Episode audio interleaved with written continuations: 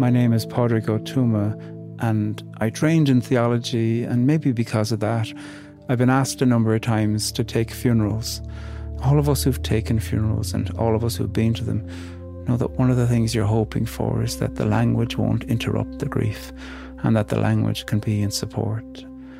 I'm telling you this because the poem we're going to look at today from Saddiq Dzukogi is a poem that he wrote in the aftermath of his small daughter's death. She was just a few weeks after her first birthday. And I'm telling you that because that might mean that for your own self care, you're going to decide, oh, today's not the day to listen to this one, or tomorrow, or ever, or maybe I want company, or maybe I don't want company.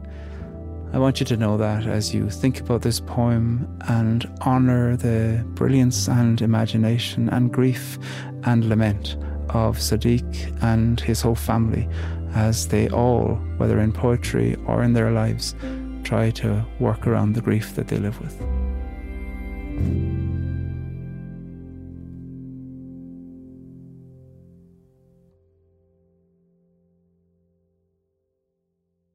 Learning About Constellations by Saddiq Dzukogi. Today, Baha is not dead. She is 12 years old, sits beside a flower vase, presses her thumb to the clay. Her heart buds into a magnificent sun. Water falls, its warmth all over her satin face taller than all her classmates. In the corner, she leans her head to white paper, carves moons out of her notebook while other children sit and listen to the teacher. The class is learning about constellations.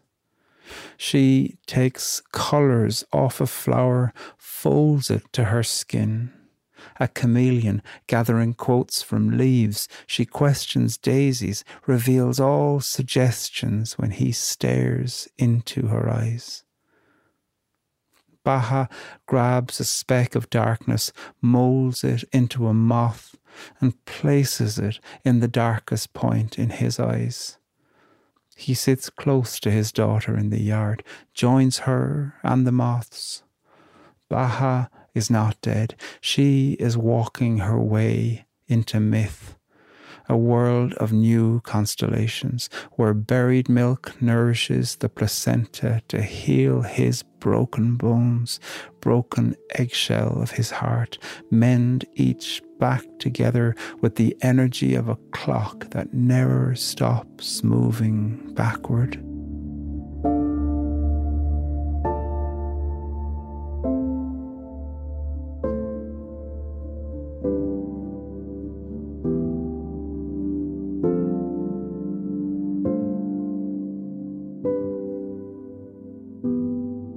This poem is from a book by Saddiq Dzukogi, Your Crib, My Qibla, and he wrote that book in response to the death of his daughter Baha, just 21 days after her first birthday.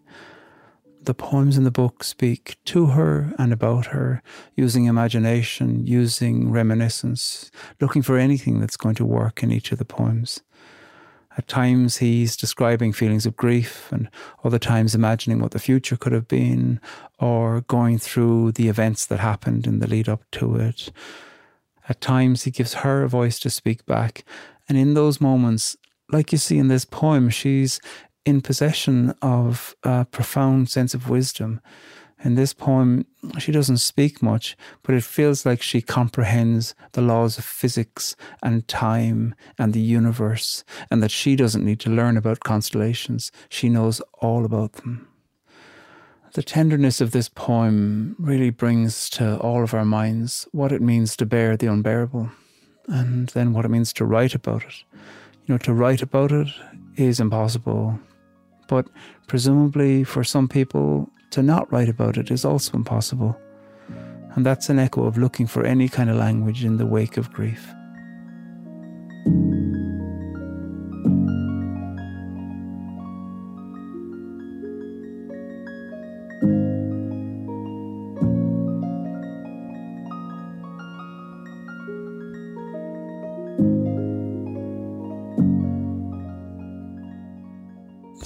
Begins with the line, Today Baha is not dead.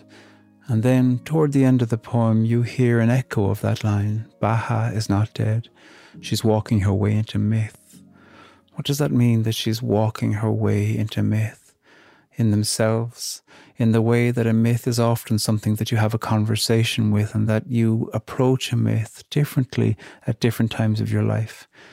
She already has begun walking out of the experience of her own death into the conversation that he's continuing to have with her. He narrates himself in the third person in this poem twice when he stares into her eyes and then he sits close to his daughter in the yard. And somehow she is looking back at him. He says, A world of new constellations where buried milk nourishes the placenta to heal. In earlier poems in the book, Mira, Saddiq Dzukogi's wife, Baha's mother, buried milk outside in the place where the placenta had been buried. And here, what you see is Saddiq Dzukogi remembering what Baha could not, but he's seeing it through her eyes, and he's remembering what's not enough. Nothing's enough, my God but by remembering what her mother did and remembering all the ways where they tended to their grief and tended to her and her body with such love and tenderness, he's trying to stitch something together with words. Nothing undoes what has happened. Nothing will take away this terrible grief. But what he's hoping to do, I think, in the practice of art is to give some kind of vessel that can hold your grief.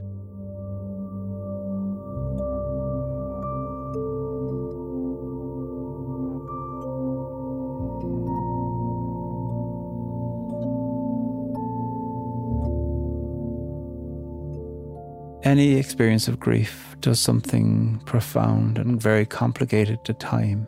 You can feel like a month has slid by in a second, as well as it's an eternity until lunch.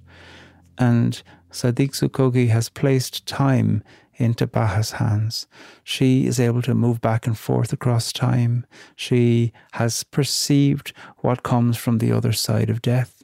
And he is using this imagination this mythology as a way of holding himself together, his broken bones and the broken eggshell of his heart, and to mend. Somehow he's looking for a clock that can move backward. And of course, the poem knows that there is no such thing as a clock that can move backward. But for a small moment, is there a bit of consolation in that? In so many situations of grief, despair faces us, and that is absolutely a part of grief. I have such respect for this poem and all the poems that Saddiq Dzukogi has done, where alongside despair, he has used art to try to say, what does it mean to create, even in this moment? What is the moment of the imagination? What is the moment of language? What is the moment of fantasy, the moment of myth that somehow can hold me together, if only for today?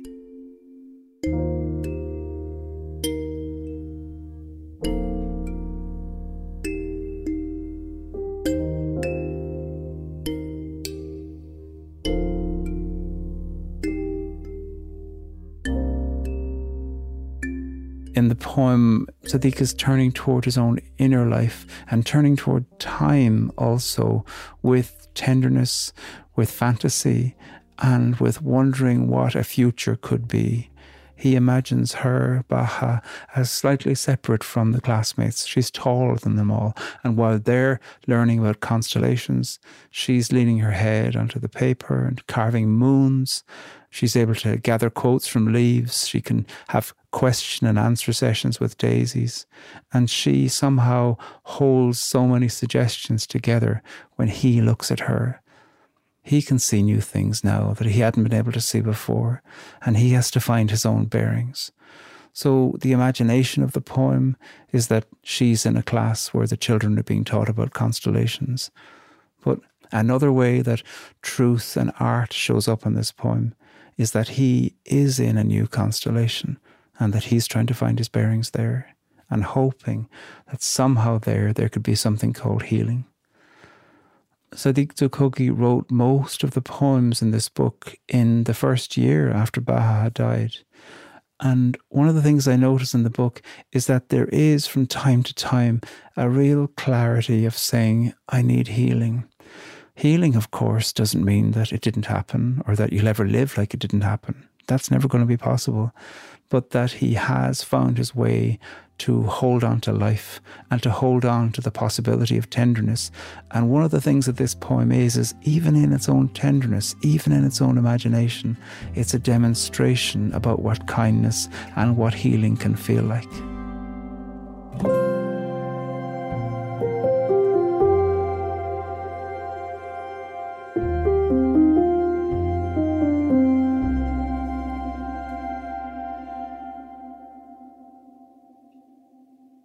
Learning About Constellations by Saddiq Dzukogi. Today, Baha is not dead. She is 12 years old, sits beside a flower vase, presses her thumb to the clay. Her heart buds into a magnificent sun. Water falls, its warmth all over her satin face taller than all her classmates. In the corner, she leans her head to white paper, carves moons out of her notebook, while other children sit and listen to the teacher. The class is learning about constellations. She takes colours off a flower, folds it to her skin, a chameleon gathering quotes from leaves, she questions daisies, reveals all suggestions when he stares into her eyes. Baha grabs a speck of darkness, molds it into a moth, and places it in the darkest point in his eyes. He sits close to his daughter in the yard, joins her and the moths. Baha is not dead. She is walking her way into myth, a world of new constellations where buried milk nourishes the placenta to heal his broken bones, broken eggshell of his heart, mend each back together with the energy of a clock that never stops moving backward.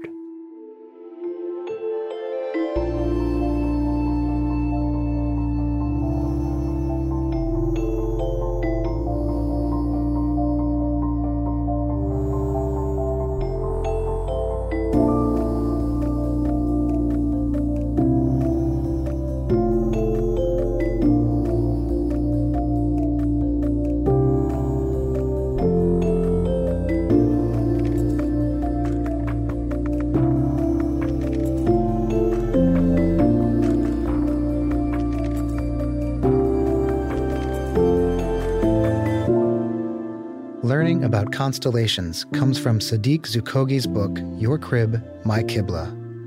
Thank you to University of Nebraska Press, who gave us permission to use Saddiq's poem. Read it on our website at onbeing.org.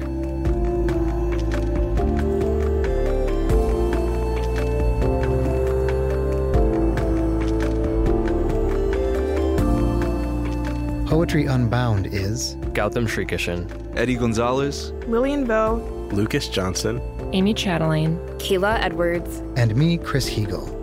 Our music is composed and provided by Gautam Srikishan and Blue Dot Sessions. This podcast is produced by On Being Studios, which is located on Dakota land. Open your world to poetry with us by subscribing to our Substack newsletter at poetryunbound.org.